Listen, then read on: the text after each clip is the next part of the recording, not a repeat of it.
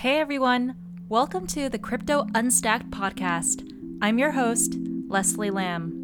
Wherever you are, whoever you are, crypto skeptic, half believer, or enthusiast, it's really great to have you tuning in to Crypto Unstacked, where we bring you a cup of crypto every week and unstack everything from crypto finance to global macroeconomics. This podcast assumes basic knowledge of crypto and aims to explore some more advanced topics about the crypto markets, such as trading strategies, lending, and derivatives. The Crypto Unstacked podcast is meant for informational purposes only and should not be considered as financial or investment advice.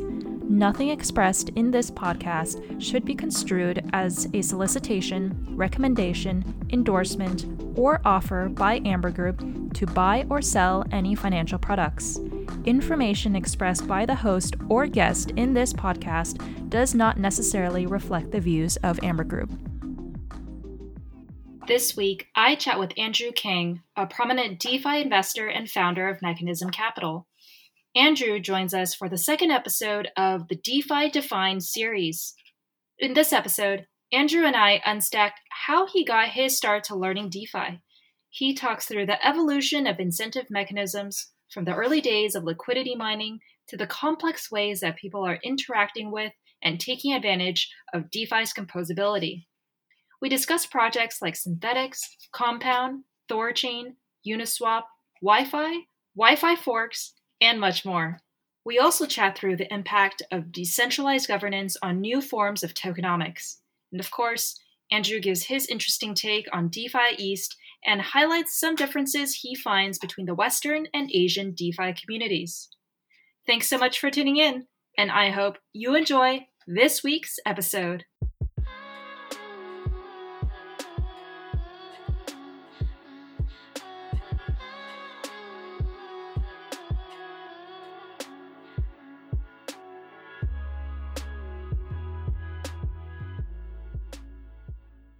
Hey, Andrew, welcome to Crypto Unstacked. It's really great to have you join me on the pod. Thanks for having me, Leslie. I've really been looking forward to our conversation today. I'm excited to have you on for the second episode of our DeFi Defined series.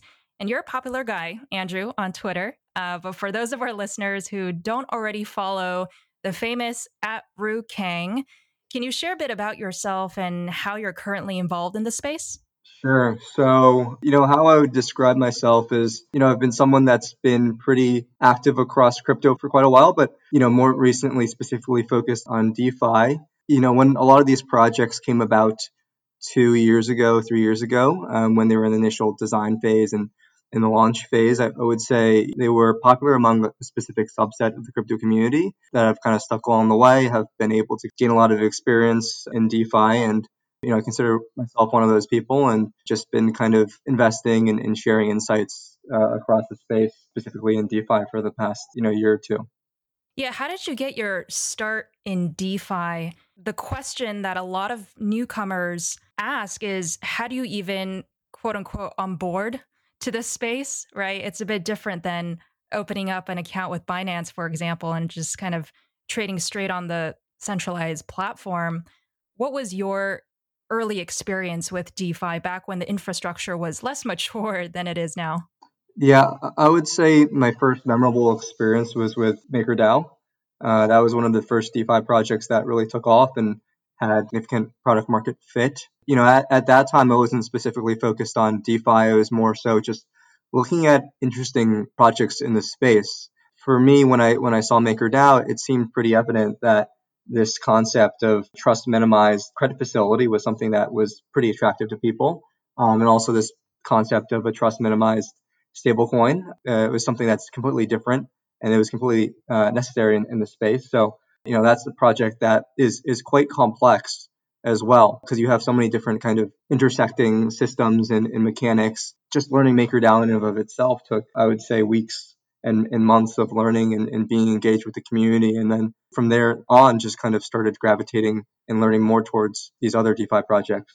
And what are some early tools that helped you engage with a platform like MakerDAO? Just for some of our listeners who really may not have a good grasp on what exactly to use in order to kind of start getting involved in this ecosystem, like what does that look like?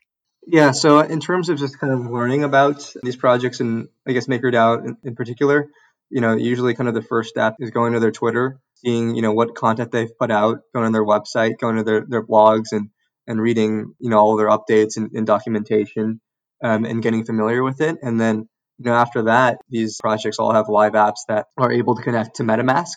And really that's kind of like the only tool that you necessarily need when interacting with these dApps.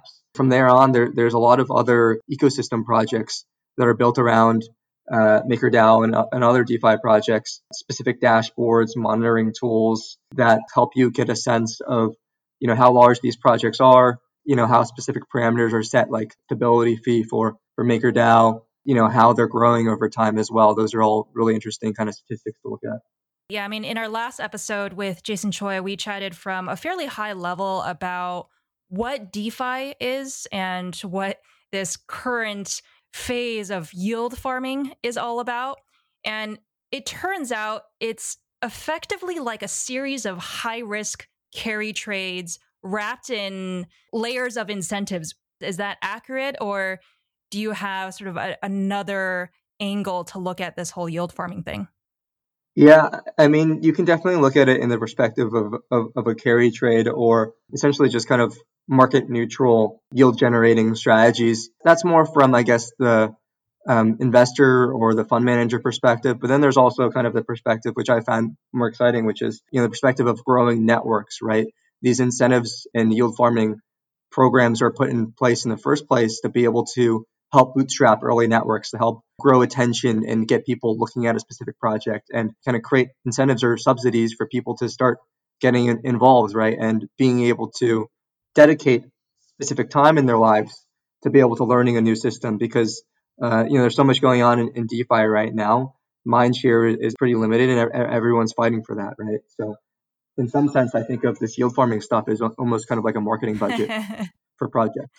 Yeah, I hear you. I feel like there's been quite an evolution in the space when it comes to incentivization. And as new projects have come online, they've been able to figure out innovative ways to bootstrap, as you say, a very organic community. And we'll talk more in depth about some of the projects that are doing that. But just to start, anchoring on your point about bootstrapping liquidity, it's a classic chicken and egg problem just not even looking in DeFi, but also in the centralized finance space as well. There's been a lot of exchanges that have come online and faded away over the past few years, mm-hmm. not because they weren't good at marketing themselves, but really it's about liquidity, right? It's about um, mm-hmm. how how do you get new users onto your platform it can't just be airdrops or giveaways or just listing new tokens on the platform, right? That's not ultimately what enables an exchange to survive. It's really the incentivization around liquidity. And that comes in many different forms. And on the DeFi side, what we're seeing now, I feel like, is this rapid implementation of relatively new solutions to solve this chicken and egg problem called token based network bootstrapping. And this effectively is is called liquidity mining, right? And and this mm-hmm. is what mm-hmm. incentivizes market liquidity through token rewards. And a project that started doing this really early on is called Synthetix. So, can you talk about what they did previous to Compound starting this whole yield farming thing? Um, can you just talk about how they kind of kicked it off? Yeah, sure. So, for Synthetix, it's a bit of a complicated system. But I guess, you know, what's important to know about Synthetix for those listeners out there that are not familiar with it is that, you know, they offer this essentially decentralized exchange where people can trade these synthetics assets in a manner where they can do it in large size without any slippage and where, you know, they consider this an unlimited liquidity environment. But the thing is, is that you can't really trade, say, ETH on Synthetix or BTC on Synthetix. You actually have to buy these synthetic assets. So they have synthetic assets for USD, which they call SUSD. They have synthetic assets for BTC, which they call SBTC, and then also for ETH, you know, that's SETH. There essentially needs to be these entry and exit valves into the system where traders acquire these synthetic assets in the, in the first place to be able to, to use the system, right? Mm-hmm. So that was kind of a major hurdle that they hadn't really kind of solved at the outside of this project. The market for synths was actually pretty illiquid, so it was hard for somebody looking to trade on the synthetic exchange in size to be able to get enough synths in the first place. So what they did was they created a, a Uniswap pool where they paired ETH with SETH, and uh, that pool was, was was special in a way where you know those two assets were effectively pegged to each other. They you know have this the same value, and so you know you don't have this risk of impermanent loss that you do with other pools that have assets paired with each other that that don't have the same value. But you know that kind of in and of itself didn't create enough of an incentive for people to want to provide liquidity there. So what they did was they created a rewards program whereby they paid out, I think it was at first 16,000 SNX per week to liquidity, all liquidity providers that were LPs in this ETH Uniswap pool. And they increased this, I think, up to 64,000 ETH or 64,000 SNX per week, which, you know, at, one point was more than, I think, $100,000 per week in nominal USD terms for people to provide liquidity. And this was so powerful that it blew up this SETH pool from, you know, at, at the start, it was, you know, only a couple hundred thousand dollars to tens of millions of dollars. It was at the point where it was, I think, one third of total Uniswap liquidity. And so that was kind of a testament to how powerful these liquidity mining programs could be. Yeah, you talked about unlimited liquidity. How does Synthetix enable that? So they enable this through a system where people, which they call SNX stakers or SNX minters, they are effectively creating these synths and they're creating them by backing them with their SNX. It, it's a bit of a unique system and it's different from any type of centralized exchange or uh, anything else that's been out there. So it's kind of a little bit hard to wrap your head around. But these uh, SNX minters when they create these synths, they effectively have debt. And this debt can grow or it can decrease depending on you know how the value of these synths grow or decrease over time.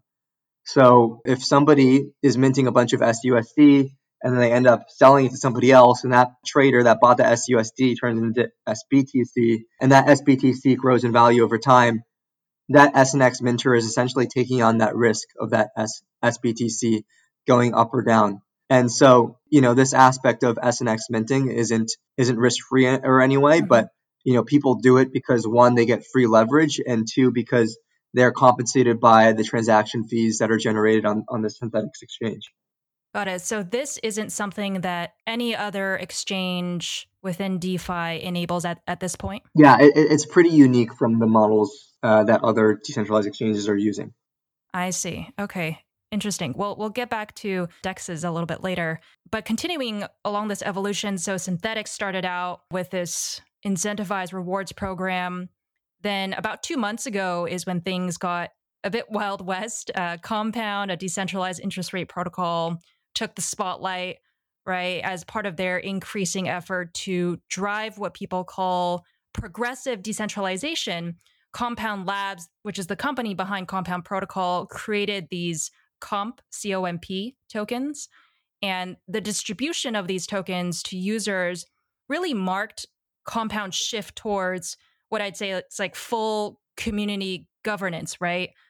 All of a sudden, it seemed like everyone was trying to farm comp tokens now because of this incentive mechanism. Were you farming comp at that time as well? And if so, what was your experience like? Uh, I was not farming comp. At that time, Compound definitely had a lot of attention, but at the same time, Balancer was starting their liquidity mining program, and that was um, a little bit less well known based on expected value calculations and some scenario analysis, um, it seemed like Balancer would have been a higher opportunity trade. So even though Compound was giving out something like 200 300% APY, Balancer, you know, they hadn't launched their token at that time, but they launched it in the future. And a retrospective analysis yielded the results that you know their APY was something like thousand to two thousand plus, depending on you know what strategy you used and, and what time you were mining. So that was something that was very lucrative that was going on at the same time that I think was a little bit more low key. And on that point, then, what fed into the astronomically higher annualized interest rates on a pool like Balancer versus Compound? Yeah, so so when you're looking at yield farming, there's a lot of different inputs into the equation that you have to look at to understand what the yield might be. So, you know, one of them is is the price of the reward token. So in this case, it would be compound or balancer token. It is how much of the tokens are being distributed on a, on a weekly or daily or, or a monthly basis. And then um, there's also the total amount of AUM that is competing with you in liquidity mining, right? Because the more there is, the more that you have to share with these other participants. Looking at Balancer, you know, the price of their token at that time was undetermined, um, you know, had not yet launched on the market. So that was something that, you know, yield farmers had to make an assumption about themselves. But, you know, what you did know was how much value was locked and how much value you're competing with on the liquidity farming side. And then you also know how much tokens are being distributed on, on a weekly basis. So basically, it's up to the investor to, to make a projection or an estimate of what these tokens will be trading at in the future so that you know you can have an expectation of what that yield might be. Right. And looking at a project like Balancer versus what we were just talking about, Compound, token aside, what are the differences between these two platforms? Compound is essentially a money market. It's a borrow and lend platform where users can, uh, you know, deposit their assets and, and receive uh, interest on them, or they can borrow assets. But they, if they want to borrow assets, they have to put up some sort of collateral in the first place, and they're also yielding interest on that collateral.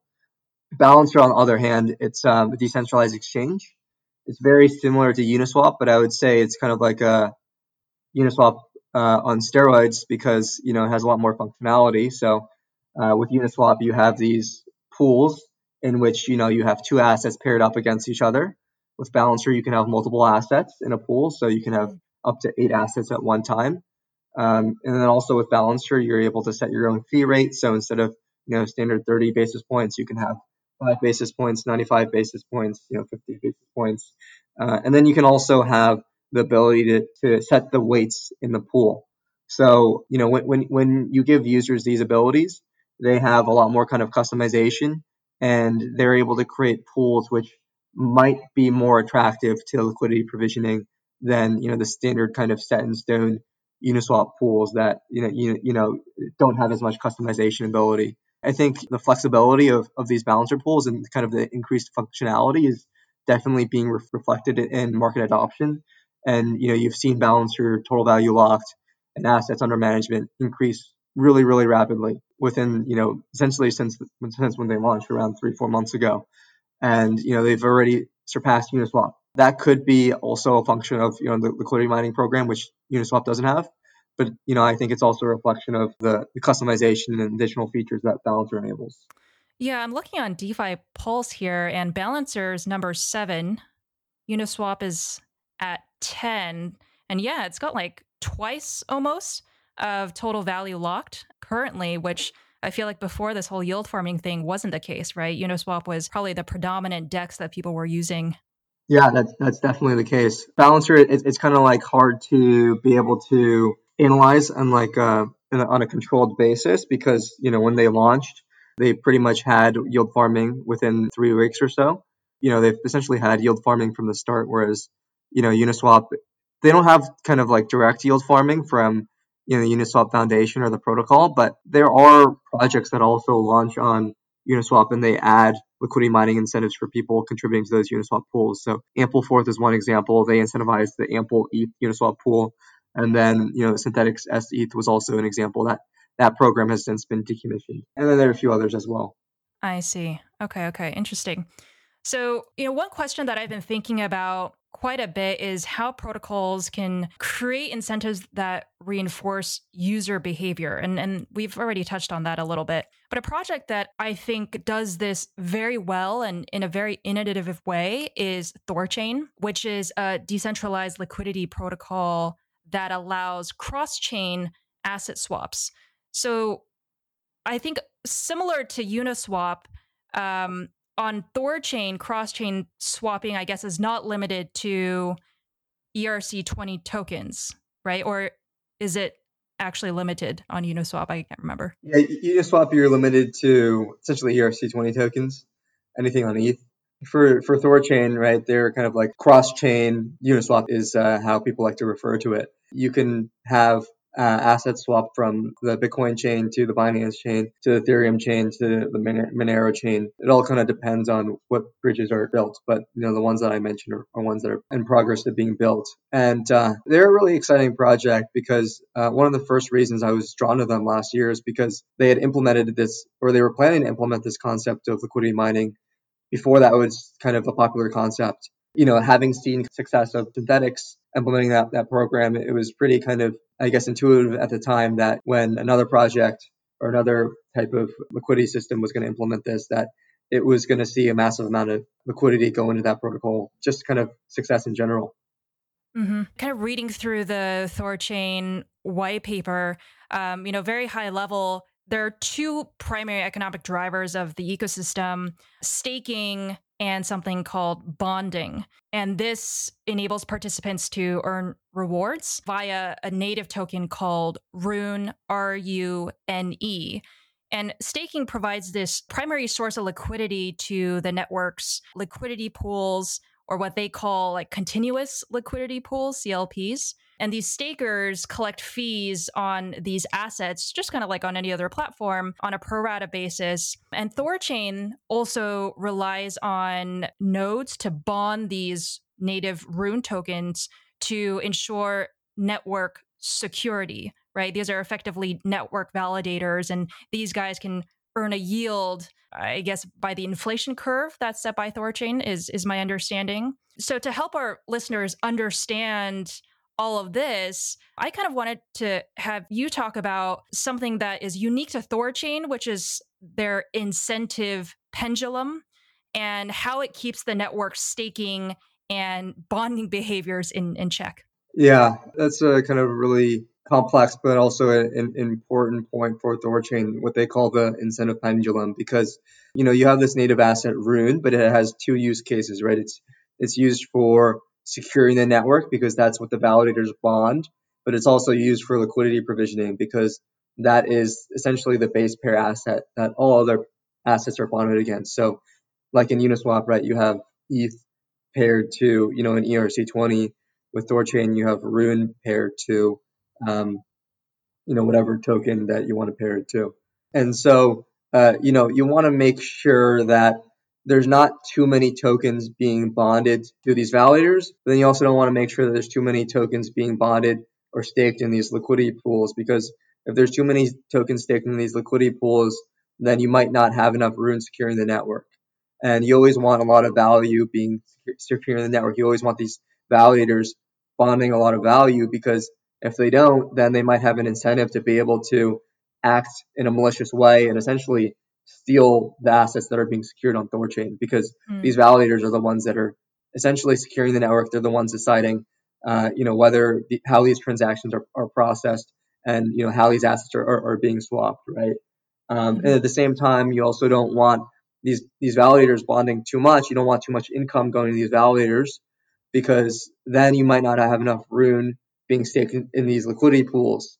And this is kind of like a very kind of careful balance that you want to maintain um, and that you want to kind of keep this equilibrium towards. And so Thorchain has this what's this called incentive pendulum, where they will essentially shift the percentage of rewards going to either validators or to um, these liquidity pool providers based on you know how much is being kind of staked in each group at a certain period of time. Um, and so you know if there's too much being staked by the validators or bonded by the validators, then less income will go to the validators and more will go towards these liquidity pools. And, and it will essentially incentivize a shifting of assets from validators to liquidity pools. That's kind of how it works.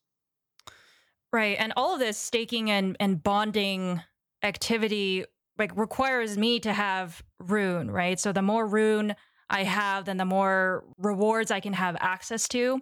So I guess theoretically all of this increase in buying activity for that token would push up the price of the token which helps the liquidity in these pools which will attract more liquidity mining activity on the platform. And so there's this like interesting flywheel effect. But I wonder though if this incentive program really just incentivizes the early bonders or the whales, right? People who actually have money to deploy into their native token Because as I understand, like there's some sort of requirement you need as a validator, right? Which isn't a small sum of money. I, I think it's like 1 million Rune tokens yep. to actually be like a network validator. So we're talking about how DeFi is really for the people, right? For retail participation. Um, how does this play out then on a platform like Thorchain? Yes, Thorchain is, is kind of architected similarly to Cosmos in the manner that, you know, there are supposed to be not a huge amount of validators securing the network.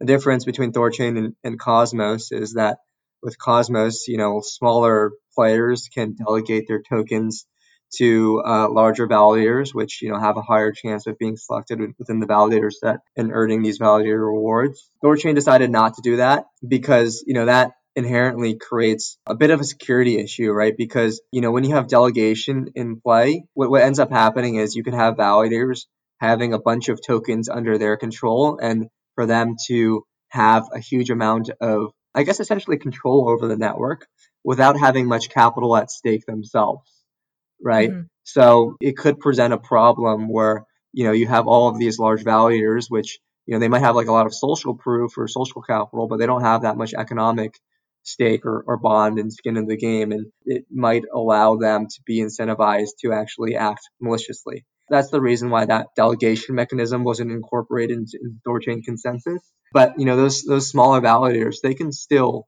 benefit from activity in the Thorchain network because they can still stake in these liquidity pools. And that'll essentially give them an equal opportunity to benefit from an income generated from transactions going through these liquidity pools and the income that Thorchain essentially enables.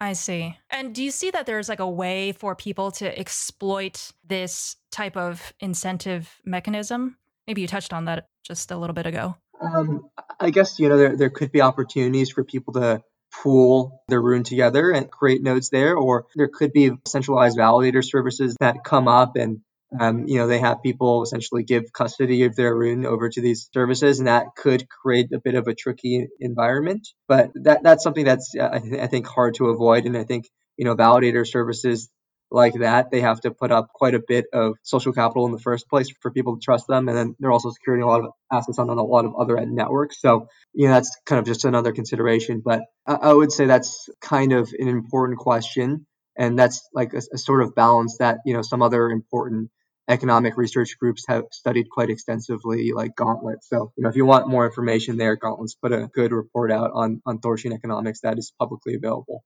Cool. Yeah, and I'll drop that link in the show notes as well for our listeners. So before we move on to the next topic, let's take a quick break and hear a few words about Amber Group. This episode of the Crypto Unstacked podcast is presented by Amber Group.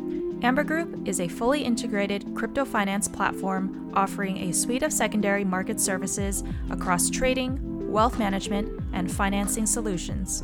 We are backed by some amazing investors such as Paradigm and Pantera and work with clients and partners all over the world. Head on over to ambergroup.io to learn more about us. That's A M B E R G R O U P.io. Now, as we're talking about these different types of ecosystems in DeFi that are pioneering these really interesting incentive mechanisms, I wanted to bring up something that Spencer Applebaum tweeted not too long ago.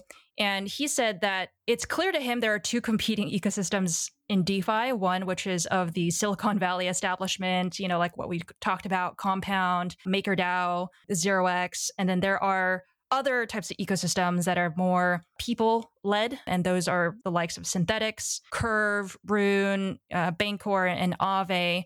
You know, YFI is, I'd say, and I, I think everyone would agree, is a people led project. And it's played a very big part in expanding the yield farming design space. So I'm, I'm wondering what your thoughts are on that and whether that's like the next evolution of these types of new generation projects, like even a, a step above the likes of Synthetix and Curve in the way that they are really allowing the community to govern the protocol. Yeah, I mean, wi- YFI, like when we think about like decentralization in terms of governance, like there's definitely a spectrum, but YFI is on like definitely like the solid end of the very decentralized spectrum, like almost to like an extent where it's it's hard to believe. Andre kind of created this protocol and uh, you know, it was very successful and it was very obviously very useful to the community and he essentially gave up control of it completely to, you know, YFI token holders.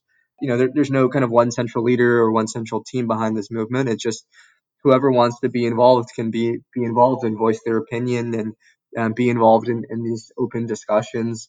And so I, I, think like that's really awesome, right? The fact that anyone kind of kind of drive the future of this protocol. At the same time, there's a lot of you know complications that come up with this type of very decentralized governance system because it, it is unorganized to a certain extent and it leads to some inefficiencies right because you know there's confusion around uh, you know what kind of decisions we want to drive forward when and how certain decisions are going to be implemented um, you know who's going to be leading what you know you don't have a kind of all the efficiencies that more centralized governance systems have i'm kind of of the opinion that there are a lot of benefits that more kind of centralized leadership can offer. But I, I mm-hmm. think there's kind of this hybrid solution or governance system that uh, something like YFI can adopt, where there are people leading and, and driving and in, in, charge of certain tasks, but at the same time, they don't have complete control over the system. And I think that's something that a lot of us are thinking through right now: is how do we how do we mold that?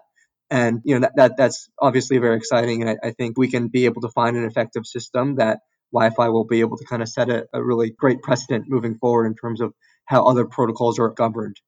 Yeah, continuing along that line of thought, you talked about how this type of super decentralized governance affects something like the tokenomics. One of the more recent proposals that you were quite vocal about is sort of YFI inflation and what that model should look like.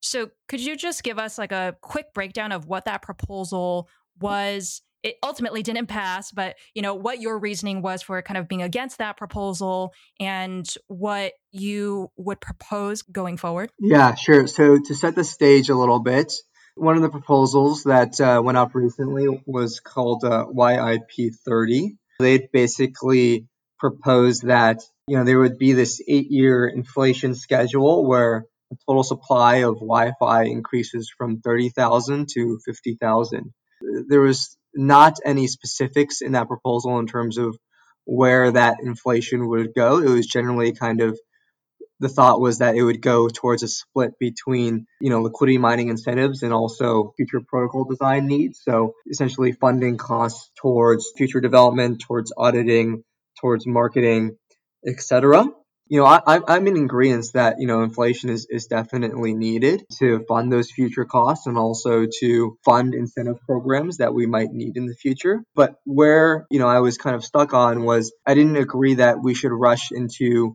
this proposal to mint 20,000 tokens so soon without having a better understanding kind of what our needs might be in the future of how much we would exactly need to mint. We don't need to have an exact number. I, I, don't. I don't think we should spend you know a year or two and be spending a huge amount of effort trying to figure out you know how much exactly we need. That's not possible. You know what I did think was that we did need some deeper thinking and, and some deeper research and looking at previous projects as an analog to understand other inflation mechanisms or, or, schedules that we could go towards and also you know what our costs and, and, needs would be in the future just having a general ballpark at least because you know at this point we don't have that yet although it's something that we're working towards. Another kind of disagreement that i had was going towards this model of setting an inflation schedule up front this is something that you know we see with almost every other crypto project is that you know they have this set defined schedule of inflation where it's going to be 3% per year or 2% per year but you know there's essentially this this set curve or this set schedule. There's a, there's a reason for that right? It's because when people are investing in these projects they want to know that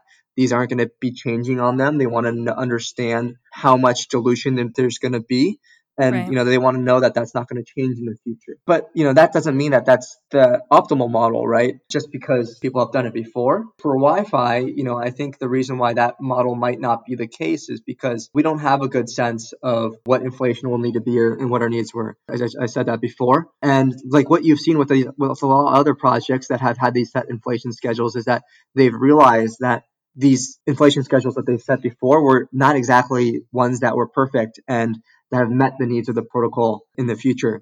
And so, you know, a lot of these protocols are actually changing their inflation schedules.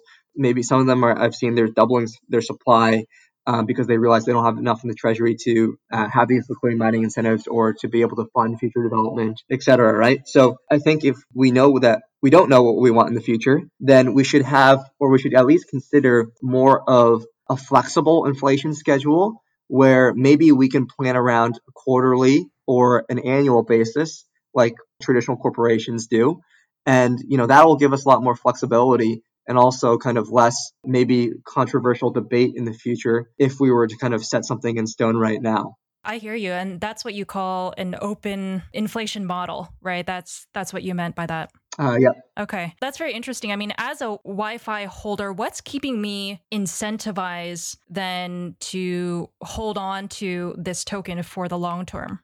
So, really, kind of where we expect YFI to accrue value or how it expects to accrue value is from income generated. And right now, YFI or, you know, the Yearn ecosystem is is generating a lot of income for people that participate in YPool and those that participate in you know these Y vaults. But right now, that's all being directed back to those liquidity providers. None of that is going back to YFI token holders. But kind of the goal in the future is that in reward or yeah, in reward for you know being token holders and, and driving forward the protocol and also potentially serving as some sort of capital backstop, that these YFI token holders are going to be rewarded through some percentage of this income that's being generated. Could be 1%, it could be 5%, it could be 10%. We don't know. That's something that, you know, we'll have to do some more research on and, and figure out. Yeah. And, and also for our listeners, there was a forking event uh, where YFI forked into YFI 2, I'll call it. And and this type of forking is commonplace in crypto, right? But there's like a, a, whole bunch of rustle around whether this new fork was a scam and since then I feel like there's been multiple forkings of of YFI. And you know, something I always like to think about is value accrual, right? It seems like despite these forks, most of the value is still being accrued to the original YFI tokens as they use the Y curve, uh, Y CRV pool. So, you know, users still have to deposit the stablecoins into Curve to mint these Y curve tokens, stake these tokens in the Yearn pool to mint these YFI 2 tokens. So so what's your thoughts on I guess the validity or the sustainability rather of a fork like YFI 2? Um, and, and you call this something very interesting on Twitter. You, you called it a shitcoin perpetual motion machine that that these forks enable. I mean, can you just kind of expand more on that? Yeah, so so this was like a really interesting dynamic because all these clones they had forked, you know, the YFI token and these distribution pools for YFI, but they hadn't actually forked the Yearn protocol, them, you know, itself. So, you know, like these Y vaults and um, these uh, like the Y curve pool or whatever, they were all still using that part of like the original Wire ecosystem to be able to uh, distribute tokens right? And so the usage of like those original like Wire ecosystem products, th- those accrue value essentially to YFI token holders, not you know these YF2 token holders. Which I'm not sure if that was just something like a like an oversight or, or what on on their part, but that's kind of like a, a major problem, right? Because you can't just mint a token out of nowhere and expect it to have value. There should be some you know mechanism for these tokens to have value in, the future. And so you know that led to a lot of debate among like YF2 holders in terms of like, well, should we all also fork the other core like Yearn protocol products, or should we like ask the YFI community to share some of the income uh, with us based on you know how much AUM or total value locked we're able to bring to the ecosystem. So I'm not, I'm not sure you know where that that uh, debate is right now. I'm I'm personally in favor of you know there some, being some type of referral program or some type of affiliate program where these other token models are rewarded for the amount of AUM or assets that they bring in and into this Yearn ecosystem because at the end of the day, they, they are helping YFI token holders. There is obviously some dissent among the community because they think, hey, these guys are kind of just copycats and they're not doing anything innovative. So we'll, we'll see where that goes. And then kind of the other interesting dynamic that emerged was that, you know, Andre through these Yearn vaults was using the capital deposit into the Yearn protocol to farm these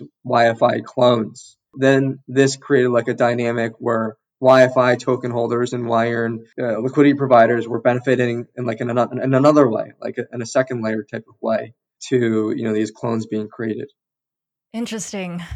Yeah, I mean, this is definitely something for someone who has not been following crypto at all and is kind of jumping in right now because they might have read something on Bloomberg, for example, about yield farming. They're probably like, what the heck is going on? And especially when you kind of join the crypto Twitter ecosystem, you have people posting things like blue YFI and red YFI. I mean, what what is that? I, I, guess I'll just ask you: Is that something that resembles YFI and YFI two, or like some completely random meme. Oh yeah, so so all of these YFI clones, they also essentially they change logo a little bit by changing the color, or they like rotate the the, the logo a little bit, and so that's what that blue and uh, red YFI refers to. There's also a, a Wi-Fi finance now. A Wi-Fi finance. Uh, how do you spell that? It's uh, W I F E Y. Oh, actual Wi. Uh, guess another another way to yeah another way to pr- pronounce YFI. Oh, this is too much, too much. So, Andrew, I wanted to pull out from the project focus and, and talk more about Asia, uh, what we're seeing here in regards to, you know, DeFi East, particularly within the Chinese community. And perhaps you can talk about their thoughts on community governance, whether it's something that they care about or whether it's really just secondary to all of the yield farming that they're attracted by.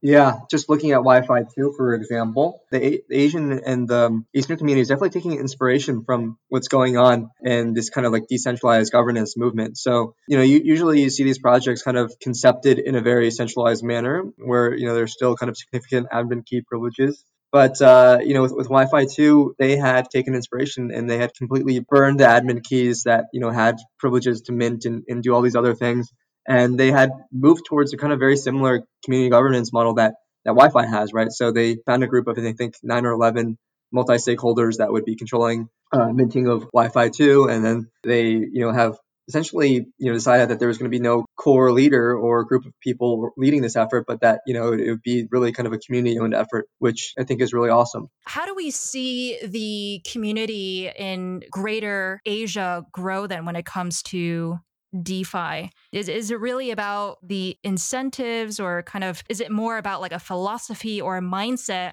that needs to be established in order for us to see the type of network effects that we're seeing on these Western protocols?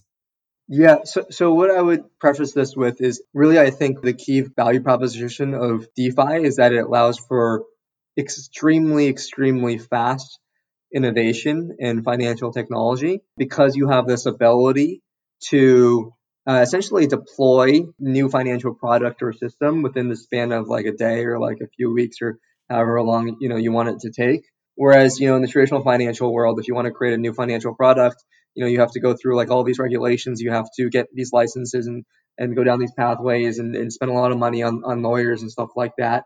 And it's kind of the huge impediment to financial innovation right and so, you know, what's what's amazing about DeFi is that you don't have all of this, and you can bootstrap new projects like really easily, and, and you can create these new economics and financial experiments, right?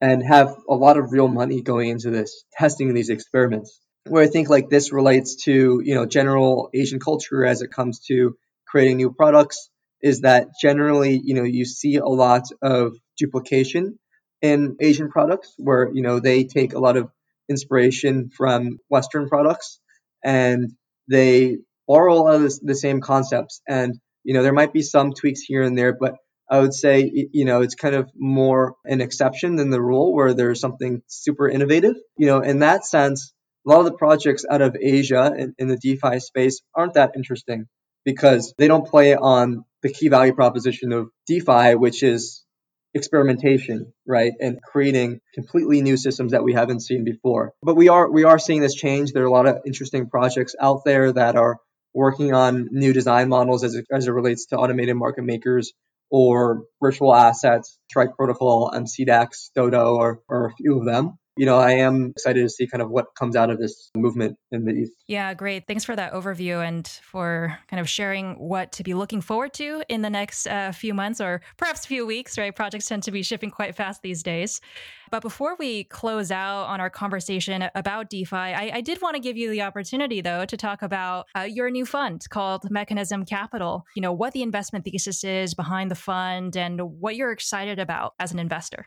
Yeah, so uh, you know, Mechanism Capital is just kind of a continuation of what me and uh, you know a few of the other team members have been doing for the past you know two years, which is you know investing and being uh, an active participant of these DeFi protocols and, you know, really kind of trying to push the boundaries of, you know, new economic and financial experiments that are in, that are um, being conducted in the in the space. So, um, you know, not just being an investor that you know puts some money in and uh, you know offers to connect you to a few other investors and you know give you a few tips in here here and there, but you know actively uh, you know providing some insider guidance based on you know the experience that you know we've had building and, and being involved in the governance of these other DeFi protocols uh, within their lifetime. We've seen you know DeFi protocols have had a lot of missteps. They've had exploits in the past, but they've also done a lot of things right. And uh, you know we we love to kind of share that experience with other projects that are getting started in the space. Well said, and and really looking forward to seeing your fund officially launch and getting to know your other team members. So Andrew, before we kind of close out here, I did want to ask you something that I ask all of my guests because I think it's a fantastic way for us to understand more of you as a person. So, Andrew, what's your most contrarian view as an investor or as an analyst of the space? Uh, my most contrarian view. Uh, that's a hard one because I, I, I, would say investing in a lot of these DeFi protocols was contrarian, you know, a year ago, but now it seems to be quite trendy. I mean, generally, like I, I'm not sure if this would be considered contrarian, but uh, I'm a big fan of these. Some might consider them Ponzi schemes um, that are being launched on the blockchain, but I consider them more as like economic experiments. So people that are creating like new variants of Ampleforth or new variants of YFI. You know, some some of them might have some type of like core product that you know they're actually accruing value to, um, or they're accruing value from but other other ones, you know, they're maybe just like mm-hmm. memes, right? Like tendies, and you know, they are, uh, I, I, guess, like playing off of like concepts from 4chan and kind of turning this into some this big grand economic system. And uh, you know, these might not go anywhere, and they might just be a short-term trade, but you know, some of them they might actually, you know, create some long-term value in, and those those projects really really excite me. Andrew, you're bringing us right into the last section of our conversation, which is the rapid fire. So I'll just start off on a point that you made just now. We've seen a lot of funny money come online since the start of the DeFi craze. You know, some are getting real traction mm-hmm. and others are capitalizing on Ponzonomics. What's your favorite DeFi funny money? Oh, right now it would, it would definitely be Tendies. That's, uh, I guess, uh, a really old uh, joke from the Fort, Fort 4chan era. Um, but this wasn't a YFI fork. Uh, you know, they have their kind of like own system of Ponzonomics where they created this kind of like new token from thin air and, you know, they seeded this Uniswap pool and, you know, they're over time, they're burning supply from this Uniswap pool, but then they're also incentivizing people to buy this token because part of supply that they take from the Uniswap pool goes to these, these top holders over time. In the, in the background, they're actually doing some really interesting things like, you know, they're, they're funding these kind of um, really interesting community initiatives. They are partnering with these gaming companies to create kind of like new legs of this ex- economic experiment. They're creating NFTs, which can be bought using tokens in this ecosystem. They're looking to see how they can innovate in Ponzonomics and in other ways. Yeah, it's, it's it's exciting. It's this one is definitely I, I can tell it's not you know a short term pump and dump. I didn't realize that they were getting into gaming. That's a whole other ecosystem that is very much actually connected to crypto in, in many ways, especially the mentality. But yeah, it'll be interesting to see how they ultimately, I guess, integrate into various uh, virtual games. Yeah, it, will be exciting, and uh, but also maybe this doesn't take off, and you know this thing goes to zero. But you know what? It, it, it, it it's a fun experiment. And uh, last question here What's something that you would not have expected to happen in the DeFi space at the beginning of 2020? Sure. You know, if you had asked me whether traditional financial institutions and trading firms would have been putting a lot of capital into DeFi, uh, you know, this early in 2020, I definitely would not have expected that. Uh, you know, I think of these firms as generally being pretty risk adverse and used to kind of their centralized systems. But I think the yields right now that are being generated are, are so high and they, they can't ignore them, right? So, you know, mm-hmm. you, you've had, I guess, an explosion of, of money coming in DeFi on the scale of, of billions, not just, you know, tens of millions we definitely need to see that in the space in order to see it grow, uh, both in CeFi and in DeFi as well. Andrew, it's been a pleasure. How can our listeners connect with you and learn more about Mechanism Capital? Sure. So I'm on Twitter at twitter.com slash R-E-W-K-A-N-G. Mechanism Capital will be releasing some more information shortly. Great. Well, Andrew, thanks so much for coming on the Crypto Unstacked podcast. I certainly learned a lot from our conversations and know that our listeners will have a lot to take away as well. And we hope to bring you on again very soon. Great, Leslie. Thanks for having me. As always, hope you enjoyed this week's Cup of Crypto. If you like what you heard, please share and subscribe on Spotify and anchor.fm slash crypto unstacked. Do engage with us through social media. I'll provide details in the show notes and connect with me on Twitter at Les Lambo. That's L E S L A M B 0. Would love to chat with you.